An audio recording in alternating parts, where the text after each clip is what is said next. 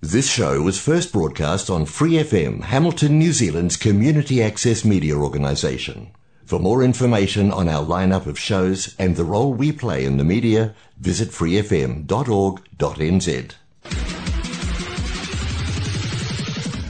Free FM 18 High. നിങ്ങൾ കേട്ടുകൊണ്ടിരിക്കുന്നത് Mallu junction. Hi hello നമസ്കാരം. അങ്ങനെ നവംബർ മാസത്തെ ആദ്യത്തെ എപ്പിസോഡിലേക്ക് നമ്മളങ്ങനെ കടന്നിരിക്കുകയാണ്. നവംബർ മാസം എന്ന് പറഞ്ഞു കഴിഞ്ഞാൽ നമുക്കറിയാം കേരളപ്പിറവി ദിനമാണ് നവംബർ ഒന്ന് തന്നെ. അന്ന് തന്നെയാണ് നമ്മൾ മലയാള ഭാഷാ ദിനമായിട്ട് ആചരിക്കുന്നത്.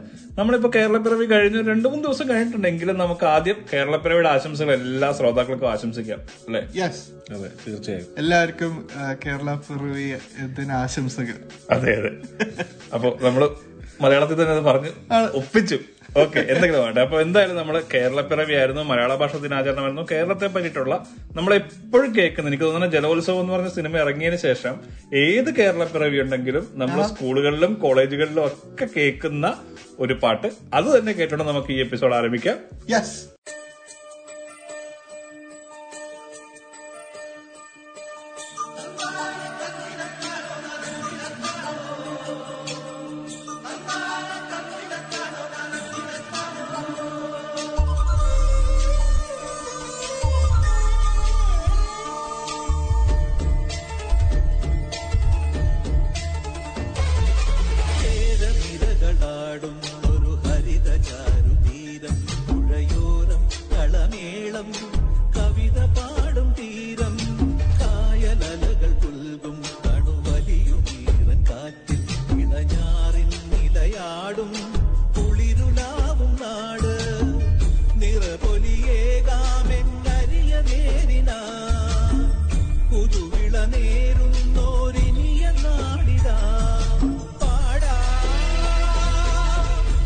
കുട്ടനാടിൻ നീളം കേരനിരകളാടും ഒരു ഹരിത ചാരുതീരം. പുഴയോരം കളമേളം കവിത പാടും തീരം.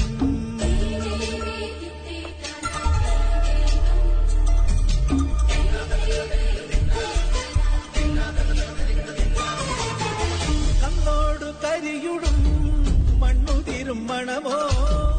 പെണ്ണിനു വിയർപ്പാലേ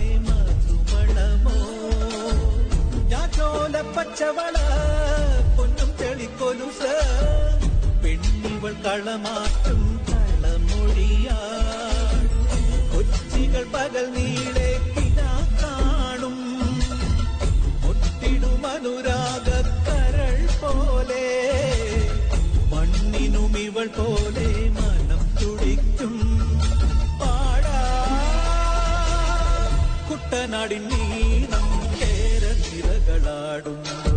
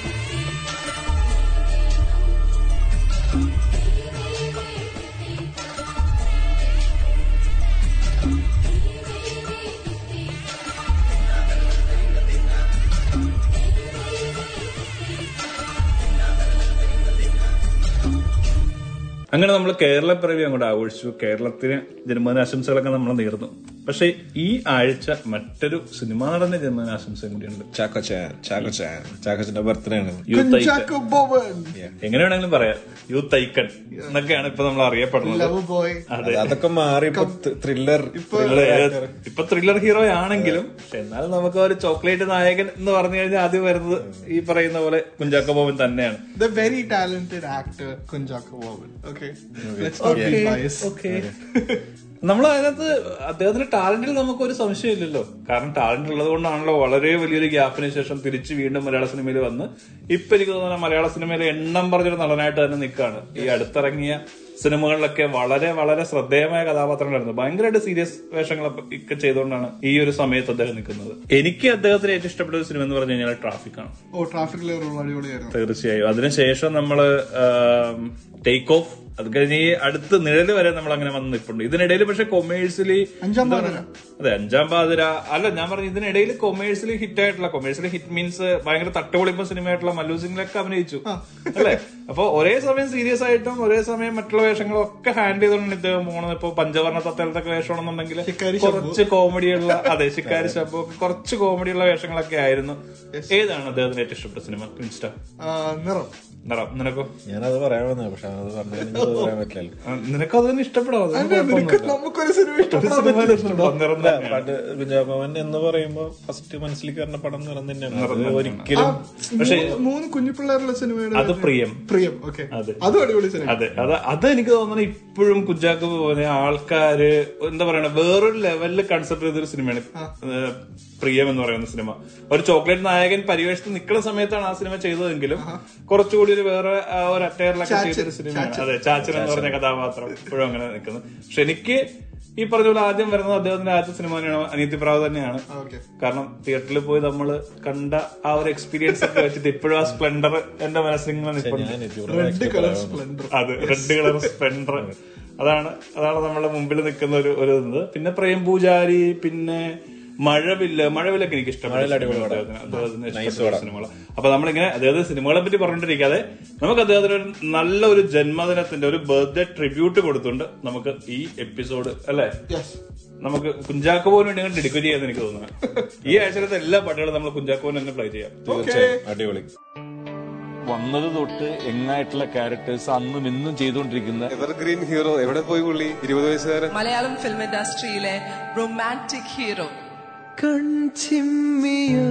An actor with a clean U certificate. Best family hero ഏതോ നിഴൽ തുമ്പികൾ. കഴിഞ്ഞ ഇരുപത് വർഷമായി ഒരു ദിവസം പോലും പുള്ളിക്ക് പ്രായം കൂടിയിട്ടില്ല.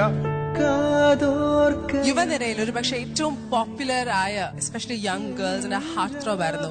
From the first film Aniyathi പ്രാവൊക്കെ ഇറങ്ങി നിൽക്കുന്ന സമയത്ത് ഒരു പെൺകുട്ടി സ്വന്തം രക്തത്തിൽ കത്ത് എഴുതി അയച്ചിട്ടുണ്ട്. ഇത്രയും ഒരു എക്സെൻട്രിസിറ്റിയിൽ നിൽക്കുന്ന പ്രേമാഭ്യർത്ഥനകളൊക്കെ കിട്ടിയിട്ടുള്ള നടന്മാരാണ് കുഞ്ചാക്കോ ബോബനൊക്കെ.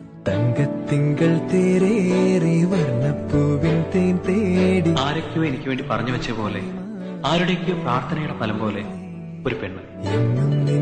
കൺകോണിൽ നിന്നും പൊന്നായി കാത്തോളം ഒന്നും മിണ്ടാതെന്തേ നീ നിൽപ്പൂ എന്ത് ബോഡിയേണ്ടത് പുതിയിട്ട് പാടില്ല അയ്യേ. അവനിപ്പോഴും മധുര പതിനേഴല്ലേ? പ്രായം തോന്നിക്കാത്ത ജന്തു.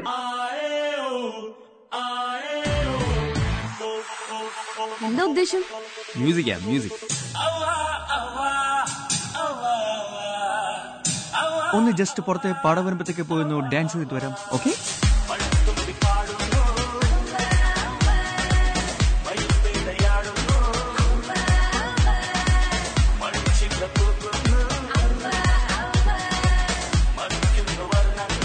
ഭയങ്കര ഗ്രേസ്ഫുൾ ആണ്. ഫേഷ്യൽ എക്സ്പ്രഷൻസിലൂടെയും മൂവ്മെന്റ്സിലൂടെയും ആൾക്കാരെ പിടിച്ചിരുത്താൻ കഴിവുള്ള ഒരു ഡാൻസറാണ് അവരിങ്ങനെ മാറി തെലുങ്ക് നടന്മാരി. എന്നിട്ട് എഴുന്നേറ്റ് നിന്ന് കൈയടിച്ചു എന്നുള്ളതാണ് ഇദ്ദേഹത്തിന്.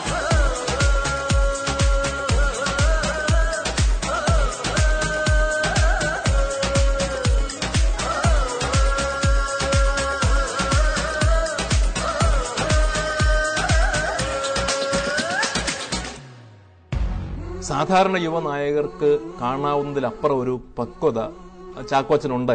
പക്ഷെ അതൊരു വളർച്ചയ്ക്ക് തടസ്സമാണ് എന്ന് തിരിച്ചറിഞ്ഞിട്ടുണ്ട്. അതിന്റെ ഒരു തെറ്റുതിരുത്തലായിരിക്കാം ഈ ഒരു രണ്ടാം വരവിലൂടെ ഞാൻ എന്റെ ഭാഗത്തു നിന്ന് ശ്രമിക്കുന്നത്.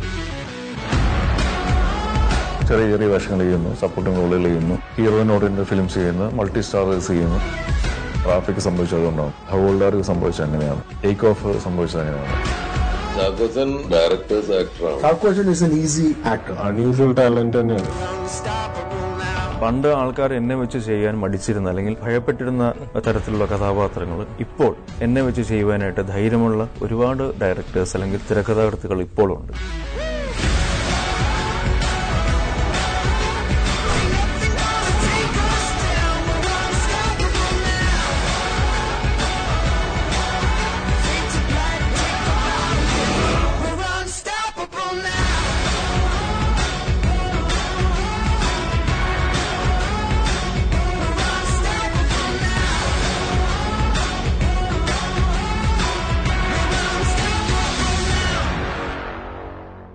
എനിക്ക് തോന്നുന്നു നമ്മൾ കഴിഞ്ഞ ആഴ്ചയിലത്തെ അതേ സെഷൻ അതേപോലെ കോപ്പി ചെയ്തിട്ട് പാകിസ്ഥാൻ മാറ്റി ന്യൂസിലൻഡ് ആക്കിയാൽ മതിയാവും തോന്നണം എനിക്ക് എനിക്ക് ഇന്ത്യ ഇന്ത്യയുടെ ഐ സി സി എനിക്ക് ഇക്കൊല്ലം ഇന്ത്യ പെർഫോം ചെയ്യത്തില്ല. ടീം മൊത്തം മോശം. ഇനി ഞങ്ങൾക്ക് പെർഫോം ചെയ്യാനായിട്ട് സ്കോട്ട്ലൻഡ് ഒക്കെ ഉണ്ട്. Scotland Namibia. ഇപ്പൊ നോക്കിക്കോട്ടെ ഇത് ഇപ്പൊ തിളങ്ങാൻ നിൽക്കുന്ന ആൾക്കാരൊക്കെ നമീബിയക്കെതിരെ സെഞ്ചുറി ഒക്കെ അടിച്ചു കഴിയുമ്പോ ഇന്ന് കുറ്റപ്പെടുത്തിയ പത്രങ്ങൾ തന്നെ മറ്റേ എന്നാണ് രോഹിത് ഇടിമിന്നലായി. മറ്റവൻ മിന്നൽ പിണറായി എന്നൊക്കെ പറഞ്ഞിട്ട് വരുന്ന കുറെ കാര്യങ്ങൾ കാണാം. എന്തൊക്കെയായാലും നമ്മൾ നമ്മൾ ഇത്ര ഇത്ര ഇത്ര കൊണ്ടുപിടിച്ച് ചർച്ച ചെയ്താലും പുറത്തായില്ലേ? അതെ പുറത്തായിട്ടില്ല. പുറത്താവാനുള്ള സാധ്യതകൾ കൂടുതലാണ്. ഇനിയിപ്പോ മൂന്ന് കളിയും കൂടി ഉണ്ട്. മൂന്ന് കളി ജയിച്ച ഏതെങ്കിലും ഒരു കളി ന്യൂസിലാൻഡ് പാകിസ്ഥാനോ തോക്കുകയാണെന്നുണ്ടെങ്കിൽ റൺ റേറ്റിന്റെ ഒക്കെ ബേസിൽ കയറാനായിട്ട് പറ്റും. പക്ഷെ അതിന് ഇന്ത്യ ഏകദേശം ഒരു വലിയ- വലിയ വലിയ മാർജിനുകളിൽ ജയിക്കണം.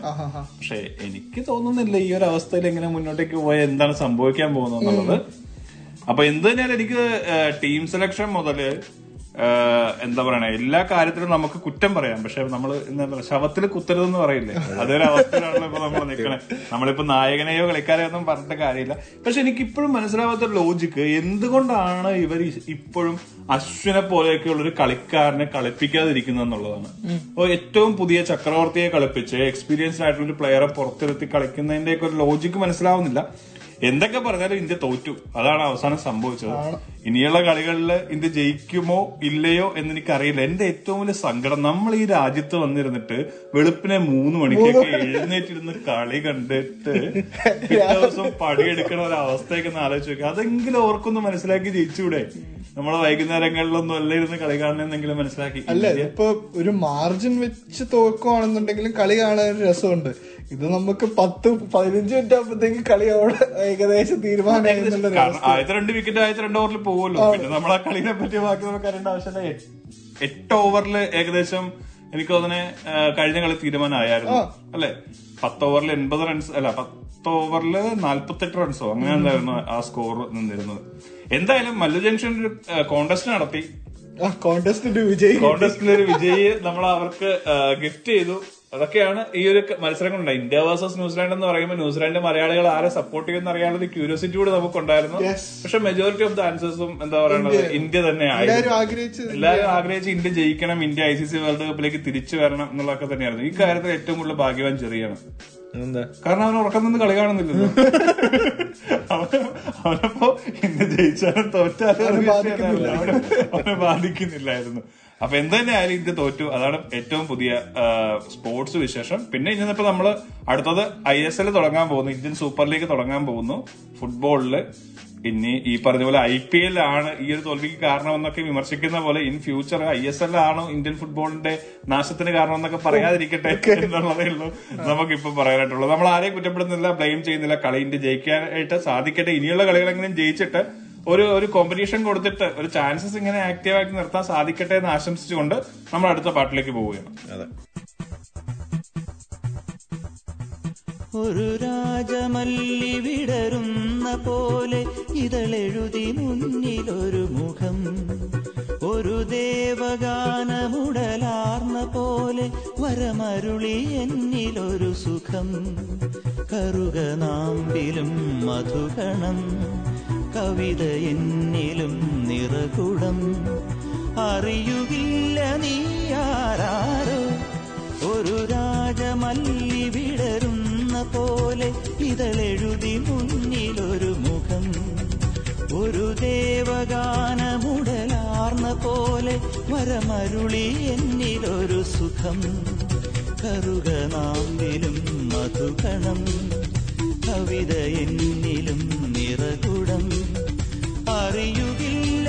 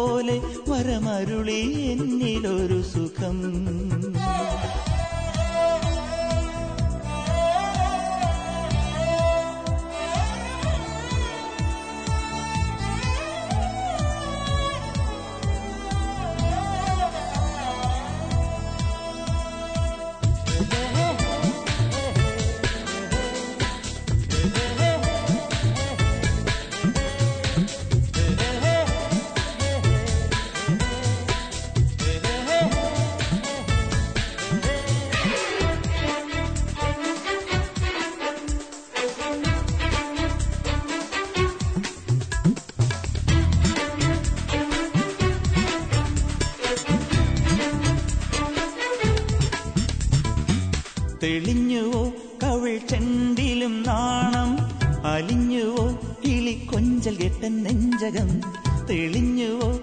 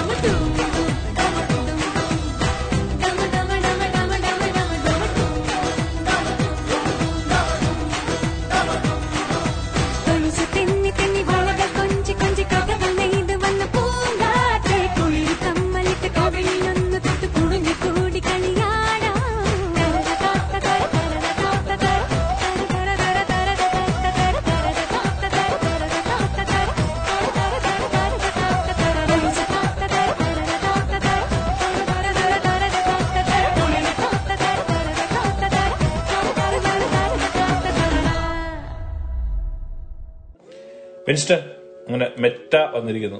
അതെ ഫേസ്ബുക്കിന്റെ കൺഗ്ലോമറേറ്റിന്റെ പുതിയ എന്ത് എന്ത് എന്ത് എന്ത്? കൺഗ്ലോമറേറ്റ് മലയാളം? നമുക്കുള്ള അല്ലത് സാഞ്ചോട് ചോദിക്കേണ്ടി വരും. മാതൃ കമ്പനി എന്നൊക്കെ നമ്മളെ മലയാളത്തിൽ പറയും. ഓക്കെ അടിപൊളി. ഫേസ്ബുക്ക് ഇസ് നൗ മെറ്റ അപ്പൊ ഇൻസ്റ്റഗ്രാം വാട്സാപ്പ് എല്ലാം ഫേസ്ബുക്കിന്റെ ഒരു പുതിയ അതായത് ഒരു അംബ്രല്ല കമ്പനിയായിട്ട് മെറ്റ എന്ന് അവർ അറിയിച്ചിരിക്കുന്നു. ഗൂഗിളിന്റെ ആൽഫബറ്റ് പോലെ. ഗൂഗിളിന്റെ ആൽഫബറ്റ് പോലെ. അടിപൊളി. അപ്പൊ ഇതിന്റെ ഒന്നും പേരിനൊന്നും മാറ്റങ്ങൾ വരില്ല? വലിയ ചേഞ്ച് ഒന്നും ഉണ്ടാവത്തില്ല. ഫേസ്ബുക്കിന്റെ ബ്രാൻഡ് നെയിം അത് തന്നെയാണ്. അത് മാറ്റിക്കഴിഞ്ഞാൽ അവർക്ക് അതിന്റെതായ ബുദ്ധിമുട്ടുകൾ ഉണ്ടാവും. ഇപ്പൊ യു ആർ എൽ തന്നെ നമ്മളിപ്പോ use to F F B dot com എന്നൊക്കെ അടിക്കുന്നത് അപ്പൊ പേര് മാറ്റി കഴിഞ്ഞാൽ യു ആർ എല്ലും മാറും അപ്പൊ ഒരു ബ്രാൻഡ് നെയിം ചേഞ്ച് ഉണ്ടാകാൻ ചാൻസ് കുറവാണ്. കുറവാണ്. അല്ല ഞാൻ ഇനി പേടിക്കണ ഇനി വേറെ എന്തെങ്കിലും പ്ലാറ്റ്ഫോം ഒക്കെ ആയിട്ട് ഇന്റഗ്രേറ്റ് ചെയ്തിട്ട് ഒരു പുതിയ സംഭവം വല്ലതും കൊണ്ടുവരുമോ എന്നൊക്കെയാണ്. പുതിയ പ്രോഡക്ട്സ് ഉണ്ടാകാം പുതിയ ഫീച്ചേഴ്സ് ഉണ്ടാകാം പക്ഷെ ഒറിജിനൽ ബ്രാൻഡ് അത് തന്നെയായിരിക്കും. ഓക്കെ അത് പറഞ്ഞ പോലെ ഞാൻ ഓർത്തെ ഇപ്പൊ സാൻജോ പറഞ്ഞിട്ട് ഇപ്പൊ ഒരു മാസമായി വിൻഡോസ് ഇലവൻ യൂസർ ആയ താങ്കൾ. താങ്കളുടെ എക്സ്പീരിയൻസ് ഞാൻ രണ്ട് യൂസ് ചെയ്യുന്നുണ്ട് ഞാൻ രണ്ട് യൂസ് ചെയ്യുന്നുണ്ട് വിൻഡോസ് യൂസ് ചെയ്യുന്നുണ്ട് മാക്ക് യൂസ് ചെയ്യുന്നുണ്ട്. ഞാൻ സാറ്റിസ്ഫൈഡ് ആണ് പെർഫോമൻസ് വൈസ് കുഴപ്പങ്ങളൊന്നുമില്ല. പിന്നെ എന്താ പറയണ നമ്മൾ ഇപ്പൊ നോട്ട് പാഡ് പ്ലസ് പ്ലസ് ഒക്കെ യൂസ് ചെയ്തുകൊണ്ടിരുന്ന ആൾക്കാരാണെങ്കിൽ അവർ വീണ്ടും പഴയ നോട്ട് പാഡിലേക്കൊക്കെ തന്നെ വരേണ്ടി വരും. അങ്ങനത്തെ കുറച്ച് പ്രശ്നങ്ങളുണ്ട്. നമ്മൾ അതിൽ കിട്ടുന്ന പോലെ നോട്ട് പാഡിൽ അറിയാലോ ബേസിക് ആയിട്ടുള്ള കാര്യങ്ങളല്ലേ കിട്ടുള്ളൂ. മറ്റേ പ്ലസ് പ്ലസിൽ കിട്ടുന്ന ഫീച്ചേഴ്സ് ഒന്നും കിട്ടില്ല. അപ്പൊ അങ്ങനത്തെ കാര്യങ്ങളുണ്ട്. പിന്നെന്താ പറയാ പിന്നെ എനിക്ക് തോന്നുന്നു ഓഫീസിന്റെ കോമ്പാക്റ്റബിലിറ്റി കുറച്ച് എനിക്ക് സംതിങ് പുതിയ വേർഷൻസ് ആണ് കുറച്ചുകൂടി കോമ്പാറ്റബിൾ എന്ന് തോന്നി. പഴയ വേർഷൻസ് നമ്മളിപ്പോ ഓൾറെഡി പർച്ചേസ് ചെയ്ത് വെച്ചിരിക്കുന്ന ലൈസൻസ് ഒക്കെ പ്രയോജനപ്പെടുമോ ഇല്ലയോ എന്നൊക്കെ നോക്കേണ്ടി വരും. എല്ലാവരുടെയും യൂസേജ് ഒരുപോലെ അല്ലോ ജസ്റ്റ് വേർഡ് എക്സൽ മാത്രം യൂസ് ചെയ്യുന്നവർക്കൊന്നും കുഴപ്പമില്ല. അല്ലാതെ ഔട്ട്ലുക്ക് കാര്യങ്ങളൊക്കെ കോൺഫിഗർ ചെയ്യണവർക്ക് കുറച്ച്. ബട്ടൺ സ്റ്റാർട്ട് ബട്ടൺ കൊള്ളാം. സ്റ്റാർട്ട് ബട്ടൺ എനിക്ക് അതിനകത്ത് ഏറ്റവും ഇഷ്ടപ്പെട്ട ഒരു കാര്യം നമ്മുടെ കോർട്ടാന മാറ്റിട്ട് വന്നേക്കണ ആ സെർച്ച് ബട്ടൺ അടിപൊളിയാണ്. കാരണം അതിൽ രണ്ട് ടൈപ്പ് സെർച്ച് ഉണ്ട്. ഒന്ന് ഒരു ഒരു നമ്മൾ ഫസ്റ്റ് ആ സെർച്ച് ബട്ടണിൽ ക്ലിക്ക് ചെയ്യുമ്പോൾ ഓൾറെഡി നമ്മൾ നേരത്തെ യൂസ് ചെയ്ത റീസെന്റ് യൂസ്ഡ് ആപ്സ് എല്ലാം കാണിച്ചു തരും. അതിനകത്ത് വേണമെങ്കിൽ ചൂസ് ചെയ്യാം. അല്ലാന്നുണ്ടെങ്കിൽ നമുക്ക് സെർച്ച് ചെയ്താൽ മതിയാവും. അങ്ങനത്തെ ഒരു ഒരു അഡ്വാന്റേജ് ഉണ്ട്. പിന്നെ ഇടയ്ക്ക് എനിക്ക് ഫീൽ ചെയ്തൊരു പ്രശ്നം എന്താണെന്ന് വെച്ച് കഴിഞ്ഞാൽ ഈ ഈ സെർച്ച് ബട്ടൺ തന്നെ ചെറിയ സ്ക്രീൻ ഇല്ലേ? അത് ഇടയ്ക്കിടയ്ക്ക് ക്ലോസ് ആവാതിരിക്കുന്നുണ്ട് അതായത് അതിൽ കണ്ടന്റ് ഒന്നും വരുന്നില്ല. പകരം മാഗ്നിഫയർ പോലെ ഇങ്ങനെ നിൽക്കുന്ന പോലെ എനിക്ക് ഫീൽ ചെയ്തത്. ഇനി എന്റെ മാത്രം യൂസർ എക്സ്പീരിയൻസ് ആണെന്ന് എനിക്ക് അറിയില്ല കേട്ടോ. ഇനി എന്റെ സിസ്റ്റം കുറച്ച് നല്ല സിസ്റ്റം ആയതുകൊണ്ടായിരിക്കും ചിലപ്പോൾ അങ്ങനെയൊക്കെ നിൽക്കുന്നത് അങ്ങനെയുണ്ട്. പിന്നെ യൂസർ വൈസ് കൊള്ളാം. നല്ലൊരു നമുക്ക് എന്തൊക്കെയോ സംതിങ് നടക്കണ പോലത്തെ ഒരു ഫീലിംഗ് കിട്ടും. എന്തൊക്കെയോ സിസ്റ്റത്തിൽ സംഭവിക്കുന്നു എന്ന് നമുക്ക് മനസ്സിലാവും. യൂസർ വൈസ് കൊള്ളാം. യൂസർ എക്സ്പീരിയൻസ് അടിപൊളിയായിട്ടുണ്ട്. വിൻഡോസ് ലെവനിൽ നിന്ന് വിൻഡോസിൽ നിന്ന് ഞാൻ പ്രതീക്ഷിച്ചതിനേക്കാളും അടിപൊളി യൂസർ എക്സ്പീരിയൻസ് ഉണ്ട് മാക്കിന് ഒരു കോമ്പറ്റീഷൻ ആവും? ഒരിക്കലും ഇല്ല. ഒരിക്കലും ഇല്ല. കാരണം എന്താണെന്ന് വെച്ച് കഴിഞ്ഞാൽ രണ്ടും രണ്ട് ലെവലിൽ വർക്ക് ചെയ്യുന്ന ഓപ്പറേറ്റിംഗ് മെഷീൻസ് ആയിരുന്നു ബിസിനസ് യൂസേഴ്സിനെ സംബന്ധിച്ചിടത്തോളം നല്ലതാണ്. അവർ അവരുടെ ഓർഗനൈസേഷൻ ഫുള്ള് വിൻഡോസിലാണ് വർക്ക് ചെയ്തെന്നുണ്ടെങ്കിൽ വിൻഡോസ് ഇലവൻ തീർച്ചയായും അവരെ സപ്പോർട്ട് ചെയ്യും. എനിക്ക് തോന്നുന്നു അവർക്ക് മാക് മെഷീൻ മാറ്റി വെച്ചിട്ട് വിൻഡോസിന്റെ ഒരു ഒരു ടാബിൽ തീർക്കാവുന്ന വിഷയങ്ങളെ ഉണ്ടാവുള്ളൂ ഇനി. പക്ഷേ മാക്കിൽ കംഫർട്ടായിട്ട് നിൽക്കുന്ന ആളുകളെ സംബന്ധിച്ചിടത്തോളം ഇപ്പോഴും കുറെ അധികം പ്രശ്നങ്ങൾ നമ്മൾ വിൻഡോസിൽ കാണേണ്ടി വരും. അങ്ങനെയാണ് നിൽക്കുന്നത്. പിന്നെ application support Amazon Android applications support ചെയ്യുന്നുണ്ട്. അപ്പോ അങ്ങനെയുള്ള കുറെ അഡ്വാന്റേജസ് ഉണ്ട്. ഞാൻ അതിലൊരു ഗെയിം ഡൗൺലോഡ് ചെയ്തിട്ടുണ്ട്. കളിച്ചു നോക്കിയില്ല. ഓക്കെ. അത് നോക്കണം. പിന്നെന്താ പറയാ പിന്നെ എനിക്ക് ഏറ്റവും അടിപൊളിയായിട്ട് തോന്നിയത് നമ്മളിപ്പോ ഫോൺ ലിങ്ക് ചെയ്ത് നമ്മളെ ഗൂഗിൾ അക്കൗണ്ട് ഉണ്ടെന്നുണ്ടെങ്കിൽ നമ്മളെ ഗൂഗിൾ അക്കൗണ്ട് ഓൾറെഡി അതിനകത്തേക്ക് ലോഗിൻ ആണെന്നുണ്ടെങ്കിൽ നമ്മളുടെ ആൻഡ്രോയിഡ് ഫോൺസ് ലിങ്ക് ചെയ്തില്ലെങ്കിലും നമ്മളിപ്പോ ഒരു കോളൊക്കെ വിളിക്കണം ഡയറക്റ്റ് നമ്മൾ വെബ്സൈറ്റിൽ നിന്ന് കോളൊക്കെ ചെയ്യേണ്ട ആവശ്യം വന്നാൽ നമ്മൾ ആ ആൻഡ്രോയിഡ് ഡിവൈസ് കാണിക്കും അവർ അതിനകത്ത് നിന്ന് കോൾ ചെയ്യണോ വേണ്ടേ എന്നുള്ള രീതിയിൽ ചോദിക്കും. നമ്മൾ ഓൾറെഡി അത് ലിങ്ക് ഞാൻ നേരത്തെ വിചാരിച്ചിരുന്നത് നമ്മൾ ലിങ്ക് ചെയ്തിടണമെന്നായിരുന്നു അങ്ങനെ ചെയ്യുന്നത് അല്ല ഒ എസിന്റെ ഫീച്ചറാണ് ഒ എസിന്റെ ഫീച്ചറാണ് നമ്മൾ ഏത് ഡിവൈസ് ആ ഡിവൈസിൽ നിന്ന് കോൾ ചെയ്യട്ടെ എന്നുള്ള രീതിയിൽ അവർ ചോദിക്കും. പിന്നെ ഡയറക്റ്റ് ലിങ്ക് ചെയ്യാനുള്ള പ്രൊവിഷൻ ഉണ്ട്. ലിങ്ക് ചെയ്തിട്ട് കഴിഞ്ഞാൽ കുറച്ചുകൂടി ഈസിയാണ് നമ്മൾ മാക്കും ഐഫോണിൽ ലിങ്ക് ചെയ്യുന്ന അതേ എഫക്ട് തന്നെ കിട്ടും ആൻഡ്രോയിഡ് ഫോണുമായിട്ട് ഇറ്റ്സ് ഓക്കെ ഒറ്റ വാക്കിലും പറഞ്ഞാൽ അങ്ങനെ നമുക്ക് പറയാൻ പറ്റുള്ളൂ. എക്സലന്റ് എന്ന് ഞാൻ ഒരിക്കലും പറയില്ല. കാരണം വിൻഡോസ് ടെന്നുമായിട്ട് കമ്പയർ ചെയ്യുമ്പോൾ കുറച്ച് പ്രശ്നങ്ങളുണ്ട്. പക്ഷെ വിൻഡോസ് ഇലവൻ വിൻഡോസ് ഇലവൻ എന്ന് അവർ ഉദ്ദേശിക്കുന്ന പ്ലാറ്റ്ഫോമിൽ മീൻസ് ടാബ്ലറ്റ് മുതൽ അല്ലെങ്കിൽ മൊബൈൽ ഫോൺ മുതൽ കമ്പ്യൂട്ടർ വരെയുള്ള പ്ലാറ്റ്ഫോംസിലേക്ക് ഒറ്റ ഓയസ് എന്ന് പറഞ്ഞ കോൺസെപ്റ്റിൽ ഇതൊക്കെയാണ്. അടിപൊളിയായിട്ടുണ്ട്. എന്താ ചെറിയ ചെറിയ ഏതാ ഉപയോഗിക്കുന്നത് വിൻഡോസ് അല്ലേ? ഞാൻ വിൻഡോസ് ലാപ്ടോപ്പും ഐഫോൺ ആയ കാരണം ലിങ്ക് ചെയ്യാൻ പറ്റില്ല അത് കുഴപ്പമില്ല. അതിപ്പോ ഇൻ ഫ്യൂച്ചർ എന്തായാലും എനിക്ക് തോന്നുന്നു ഇതെല്ലാം കൂടി ഒരു കണക്ഷൻ വരാൻ സാധ്യതയുണ്ട്. പിന്നെ ഐഫോൺ അതൊരു വലിയ ക്വസ്റ്റ്യൻ മാർക്കാണ് എന്തും പറ്റും. അതെ ഞാൻ കഴിഞ്ഞ ദിവസം ഒരു ആർട്ടിക്കിൾ വായിച്ചത്. ഐഫോണിന്റെ ഒക്കെ ബേസിക് കേണൽസ് എന്ന് പറയണ ടെക്നിക്കൽ വേർഡ് പറയുന്നതുകൊണ്ട് ക്ഷമിക്കണം. ബേസിക് കേണൽസ് എന്ന് പറയുന്നത് യൂണിക്സ് ആണെങ്കിൽ കൂടി ഇവർ എന്ത് മോഡിഫിക്കേഷൻ ആണ് ഇതിനകത്ത് വരുത്തിയേക്കണം എന്നുള്ളത് കുറച്ചുകൂടി എന്താ വിശദമാക്കേണ്ടതുണ്ടെന്നൊക്കെ പറഞ്ഞിട്ട് കുറെ ഫോറത്ത് ഇങ്ങനെ എഴുതി ഞാൻ വായിക്കുന്നുണ്ട്. കാരണം യൂണിക്സിന്റെ കേണൽസ് ആണ് യൂസ് ചെയ്യുന്നത് എന്നാൽ യൂണിക്സിന്റെ കേണൽസ് ഡയറക്ട്ലി സപ്പോർട്ട് ചെയ്യുന്നില്ല അപ്പൊ അങ്ങനെയുള്ള കുറെ കാര്യങ്ങളൊക്കെ പറ്റിയിട്ട് ഇങ്ങനെ വായിക്കുന്നുണ്ട്. വായിച്ചോണ്ടിരിക്കുന്നു. എന്തായാലും in future in future hundred percentage ഞാൻ പറയുന്നു. ഈ പറയുന്ന പോലെ എല്ലാ പ്ലാറ്റ്ഫോമും ക്രോസ് പ്ലാറ്റ്ഫോം ആവാനുള്ള സാധ്യത വളരെ കൂടുതലാണ്. അതിപ്പോ ഓൾറെഡി നമുക്ക് ഐഫോണിൽ നിന്ന് ആൻഡ്രോയിഡ് യൂസേഴ്സിനെ ഫേസ് ടൈം ചെയ്യാമല്ലോ. അതെ. അതിപ്പോ നമുക്ക് ഫേസ് ടൈം ചെയ്യാതെ ലിങ്ക് ഒക്കെ ബ്രൗസർ വഴി. അത് നമ്മൾ ഓൾറെഡി നമ്മൾ പറഞ്ഞല്ലോ ഇൻ ഫ്യൂച്ചർ നമ്മൾ പറഞ്ഞൊരു കാര്യം സംഭവിച്ചു. ആപ്പിൾ മ്യൂസിക് ലോഞ്ച് ചെയ്തു. നമ്മൾ നമ്മുടെ ഈ ഷോയിൽ നമ്മൾ ഡിസ്കസ് ചെയ്തതാണ് സ്പോട്ടിഫൈക്ക് ബദലായിട്ട്. ആപ്പിൾ മ്യൂസിക് ഒരുപക്ഷെ വരാൻ സാധ്യത ഉണ്ടെന്നൊക്കെ പറഞ്ഞു ആപ്പിൾ മ്യൂസിക് ലോഞ്ച് ചെയ്തില്ലേ ഇപ്പോ? ടെക് വേൾഡ് അങ്ങനെ അപ്ഡേറ്റ് ആയിക്കൊണ്ടിരിക്കുന്നു? അതിനൊപ്പം വിൻസ്റ്റണും അപ്ഡേറ്റ് ആകുന്നു ഇന്ന് കുറച്ച് കൂടുതൽ സെന്റൻസ് ഞാൻ പറഞ്ഞതേ ഉള്ളൂ. അത് വിൻഡോസ് ലെവൻ വന്ന ടോപ്പിക് വന്നുകൊണ്ട് മാത്രം. വിൻഡോസ് ലെവനോട് അവർ പുച്ഛമായത് കൊണ്ടുമാണ് സ്വാഭാവികമായിട്ടും പറയേണ്ടി വന്നത്. അപ്പൊ പുതിയ ടെക് വിശേഷങ്ങളൊക്കെ ആയിട്ട് അടുത്ത ആഴ്ച വിൻസ്റ്റൺ ഇങ്ങനെ വലിയ ലിസ്റ്റൊക്കെ ആയിട്ട് വരും അല്ലെ. അപ്പൊ എന്തായാലും നമുക്ക് ഇപ്പൊ രണ്ട് പാട്ട് കേട്ട് തിരിച്ചുതരാം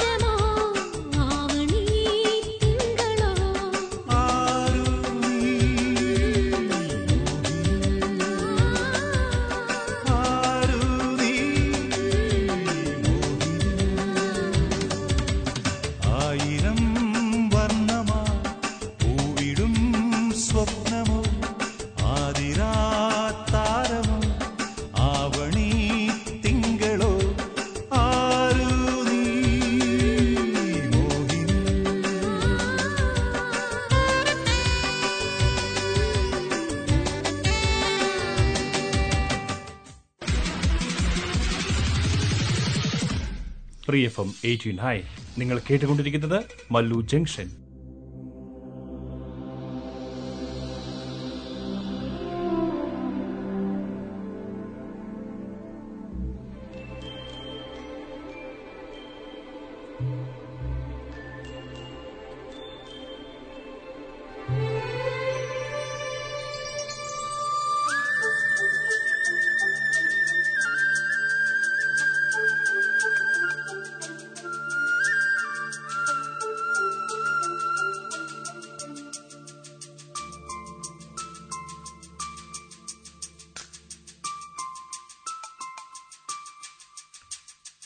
പൊന്നോലത്തുമ്പിൽ പൂവാലിത്തുമ്പിൽ ആട് ആട് നീ ആടാട്.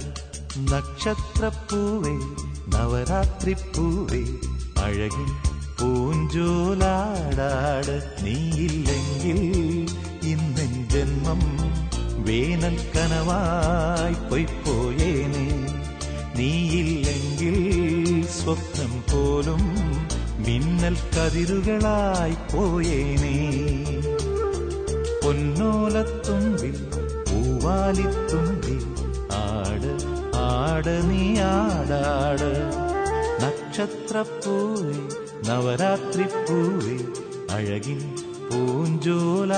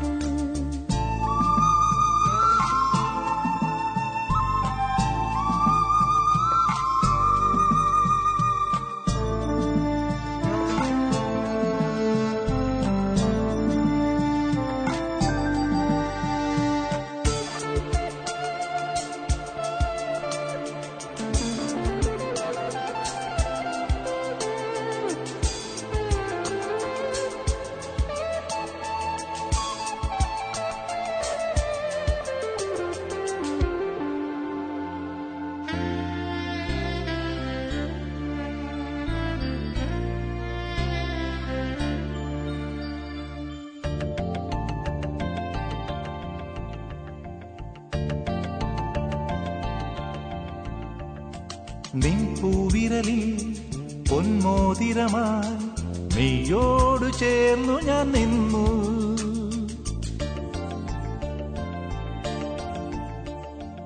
ഏതോ പുണ്യം മാംഗല്യവുമായി സ്വയംവര പന്തലിൽ വന്നു. അസുലഭരജനികളിൽ മധുവിതുരാവുകളിൽ വസന്തമം പൂങ്കൊമ്പിൽ നമ്മൾ തേന്മലരുകളായി പൊന്നോലത്തുമ്പിൽ പൂവാലിത്തുമ്പി ആട് ആട നീ ആടാട്. നവരാത്രി പൂവേ അഴകിൻ പൂഞ്ചോലാടാട്. നീയില്ലെങ്കിൽ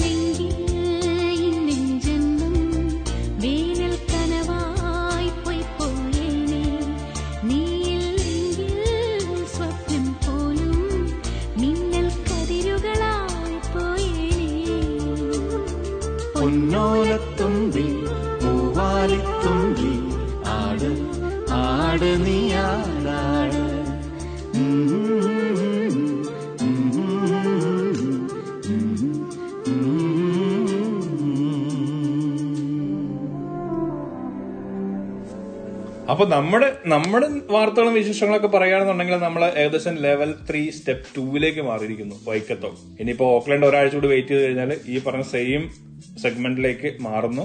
വാക്സിനേഷൻ റേറ്റിംഗിനെ കൂടിക്കൊണ്ടിരിക്കുന്നു. അറ്റ്ലീസ്റ്റ് ഫസ്റ്റ് ഡോസ് എങ്കിലും കിട്ടിയവരുടെ പെർസെന്റേജ് എയ്റ്റി ടൂവിലേക്ക് എത്തി. അതൊരു വലിയൊരു പോസിറ്റീവ് സൈൻ ആണ് എന്നുള്ളതാണ് എനിക്ക് ഫീൽ ചെയ്യുന്നത്. എന്താണ് നിങ്ങൾക്ക് തോന്നുന്നത് അതെല്ലാവരും വാക്സിൻ എടുക്കണം എന്ന് തന്നെയാണല്ലോ സീത പറയണത്. എന്നാലേ നമുക്ക് ലോക്ക്ഡൌൺ ലിഫ്റ്റ് ചെയ്യുള്ളൂ വൈക്കത്തിനെ സംബന്ധിച്ചിടത്തോളം എനിക്ക് തോന്നുന്നത് ചാട്ടുവൽ ഒഴിച്ചിട്ട് ബാക്കിയുള്ള സ്ഥലങ്ങളൊക്കെ first dose ninety percentage cross ചെയ്തെന്ന് തോന്നുന്നു. ചാട്ടുവല്ലിൽ മാത്രമാണ് ഇപ്പോഴും കുറച്ച് എയ്റ്റി ടു സംതിങ് നിൽക്കുന്നത്. സെക്കൻഡ് ഡോസ് പക്ഷേ സെവന്റി സിക്സ് പെർസെന്റേജ് ആയിട്ടുള്ളൂ ഓൾമോസ്റ്റ് ഒരു ആവറേജ് പെർസെന്റേജ് നൂറിലേക്ക് അടുക്കും തോറും വാക്സിനേഷനോട് താല്പര്യമില്ലാത്തവരുടെ ഇടയിലുള്ള പ്രശ്നങ്ങൾ ചെറിയ ചെറിയ രീതിയിൽ കൂടി ഓൾറെഡി നമ്മൾ വാക്സിനേഷനോട് താല്പര്യമില്ലാത്തതെന്നുള്ളത് മാത്രമല്ല. ഇപ്പൊ ഓക്ലൻഡിനെ സംബന്ധിച്ചിടത്തോളം കണ്ടിന്യൂസ് ഇത്രയും ദിവസം ലോക്ക്ഡൌൺ എന്ന് പറയുന്നതിന്റെ കുറെ പ്രശ്നങ്ങൾ അവിടെ ഉണ്ടായിരുന്നു. കുറെ പ്രൊട്ടസ്റ്റും കാര്യങ്ങളൊക്കെ വന്നു. എനിക്ക് തോന്നുന്നു ഈ സ്റ്റെപ്പ് ടൂവിലേക്ക് മാറുമ്പോൾ കുറച്ചുകൂടി ഈസി ആയി കാര്യങ്ങളെന്ന് തോന്നുന്നു. അപ്പൊ പർച്ചേസ് ചെയ്യാനൊക്കെ പോണവർക്ക് സോഷ്യൽ ഡിസ്റ്റൻസിങ്ങും മാസ്കും സാനിറ്റൈസറും ഒക്കെ വെച്ചിട്ട് കുറച്ചുകൂടി സ്ട്രിക്ട് മോഡിൽ ചെയ്ത് ചെയ്യാനായിട്ട് പറ്റും. ആ ഒരു ആ ഒരു സിസ്റ്റം കുറച്ചുകൂടി ബെനിഫിറ്റ് ആയിരിക്കും എന്ന് എനിക്ക് തോന്നുന്നു. ഇപ്പൊ പ്രൊട്ടസ്റ്റ് ചെയ്യുന്നവർക്കും ഫ്രീഡം പോയി എന്നൊക്കെ പറയുന്നവർക്കും ഒക്കെ അല്ലേ?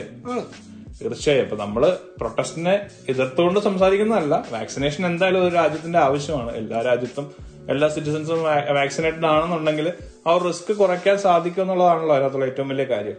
അപ്പൊ അതങ്ങനെ തന്നെ നടക്കട്ടെ. നമ്മളെ കൊണ്ട് സാധിക്കുന്ന രീതിയിൽ നമ്മൾ നമുക്ക് അറിയാവുന്ന ആളുകളെയൊക്കെ മോട്ടിവേറ്റ് ചെയ്ത് വാക്സിനേഷനിലേക്ക് വാക്സിനേഷൻ സെന്റേഴ്സിലേക്ക് പറഞ്ഞിടുക. ഇനിയിപ്പോ പുതിയ സൂപ്പർ സാറ്റലൈറ്റ്സ് ഉണ്ടാവോ ഇല്ലയോ എന്ന് നമുക്കിപ്പോ പറയാൻ പറ്റില്ല. സൂപ്പർ സാറ്റലൈറ്റ് ഉണ്ടെന്നുണ്ടെങ്കിൽ ആ ദിവസം തന്നെ വോക്കിൻ ചെയ്തിട്ട് നമുക്ക് ഒന്നും അറിയേണ്ട എക്സ്ട്രാ എന്താ കോഫി ടീ സ്നാക്സ് ഒക്കെ കഴിച്ച് നമുക്ക് വാക്സിൻ എടുത്തിട്ട് തിരിച്ചു പോരാം. അപ്പോൾ ആ ആ ഡേയ്സ് നിങ്ങൾ എക്സ്പ്ലോർ ചെയ്യാനായിട്ട് ശ്രമിക്കുക എന്നുള്ളതാണ് നമുക്ക് ഇപ്പൊ പറയാനായിട്ടുള്ളത്. ന്യൂസിലാൻഡിന്റെ വിശേഷം അത് തന്നെയാണ് അല്ലെ?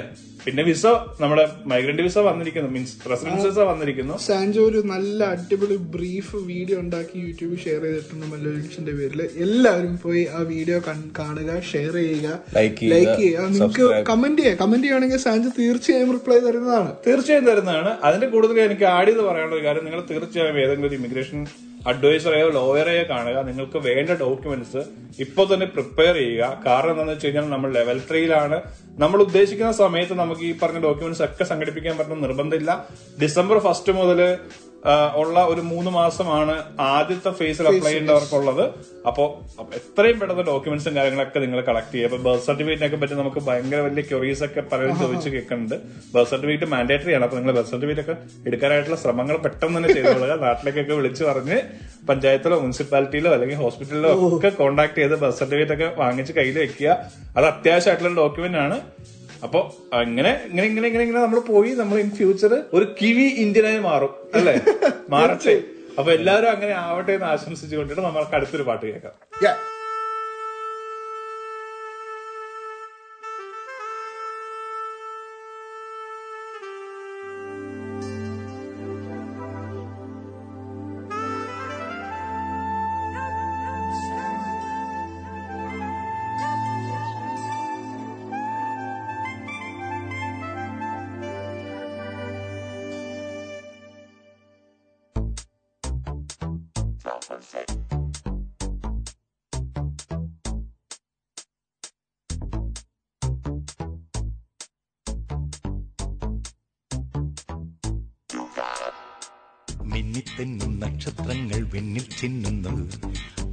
മിന്ന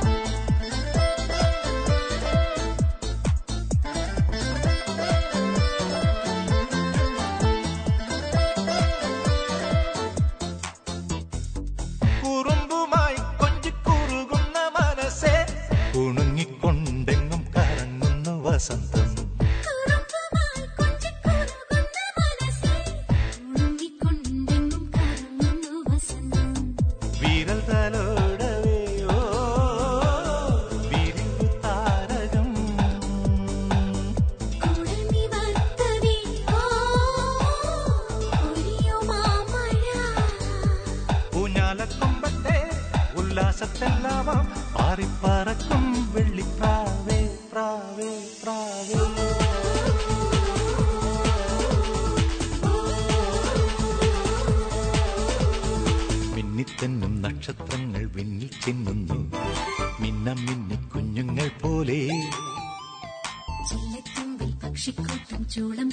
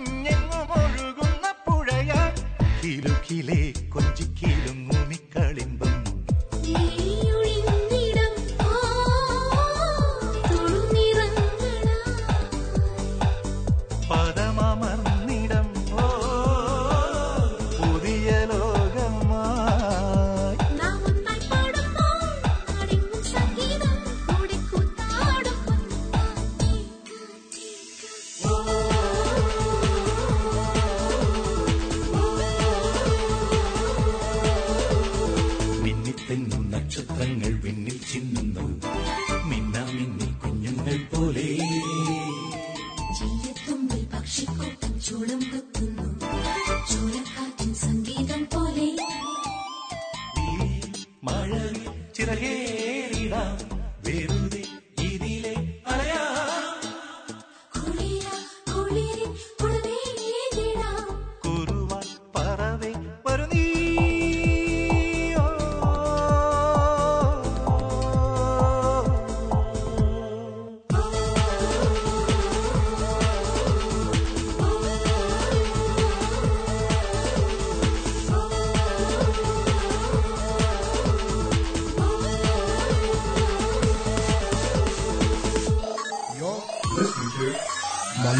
Junction. Malu Junction.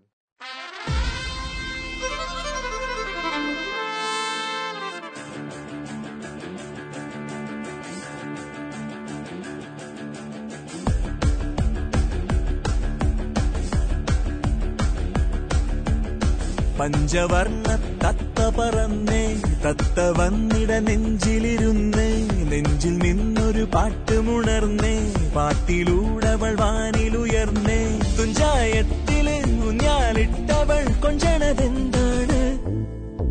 തുഞ്ചായത്തിലെ ഊഞ്ഞാലിട്ടവൾ കൊഞ്ചണതെന്താണ്? കൊഞ്ചണതെന്താണ്? പഞ്ചവർണ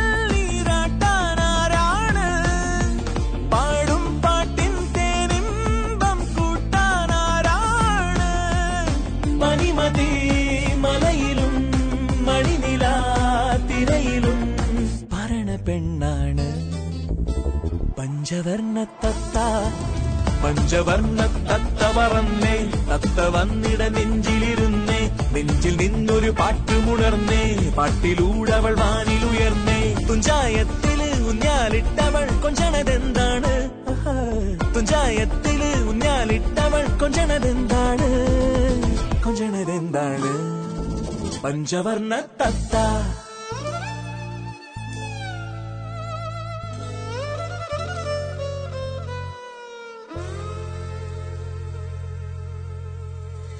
അങ്ങനെ മല്ലു ജംഗ്ഷന്റെ ഈ ആഴ്ചത്തെ എപ്പിസോഡ് അവസാനിക്കാറായി. അവസാനിച്ചു.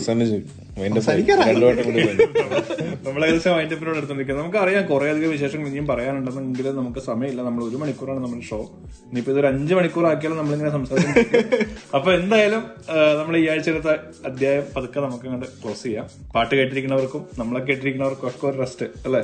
അതെ. പിന്നെ കൂടുതൽ വിശേഷം അറിയാൻ വീണ്ടും ഒന്നുകൂടി ഉറപ്പുകൊടുത്തുന്നു യൂട്യൂബിൽ പോയി നമ്മുടെ വീഡിയോസ് കാണുക. ബെല്ലൈക്കൻ കുത്തി അതെനിക്ക് പറയാനുള്ള ലൈക്ക് ഷെയർ ആൻഡ് സബ്സ്ക്രൈബ്. എന്നിട്ട് കുത്തി അതാണ് ഇപ്പോഴത്തെ ട്രെൻഡ് മറ്റേ മറ്റേ സാധനം പറയുന്ന നമ്മൾ ഹലോ ഗൈസ് നമുക്ക് ഇന്ന് അടുത്ത വീഡിയോ അടുത്ത വീഡിയോയിൽ നമ്മൾ ഹലോ ഗൈസ് ഒക്കെ ആയിട്ട് വരുന്നതാണ്. അപ്പൊ എന്തായാലും നിങ്ങൾ നിങ്ങൾ തരുന്ന സപ്പോർട്ടിന് വളരെ നന്ദി നമ്മൾ പറയാണ്. വളരെ നന്ദി. കാരണം ഒരു മലയാള ഷോ ആയിരുന്നു. വളരെ കുറച്ച് ആളുകൾ മാത്രമുള്ള ഒരു കമ്മ്യൂണിറ്റി കമ്മ്യൂണിറ്റിയുടെ മലയാളീസ് പക്ഷെ നിങ്ങൾ ഈ ഷോവിനെ വളരെ നല്ല രീതിയിൽ പ്രൊമോട്ട് ചെയ്തു. For the people by the people ഇനി അവസാനം നമ്മൾ ഓഫ് ആവുമ്പോ ഓഫ് ദ പീപ്പിൾ അപ്പൊ ഇപ്പൊ പറഞ്ഞ എല്ലാം വിട്ടേക്കുക നമ്മൾ പതുക്കെ ഈ അധ്യായം അവസാനിപ്പിക്കുകയാണ്. അപ്പോ അടുത്ത ആഴ്ച പുതിയ വിശേഷങ്ങളൊക്കെ ആയിട്ട് നമുക്ക് വീണ്ടും കാണാം. അതുവരേക്കും bye from team Mallu junction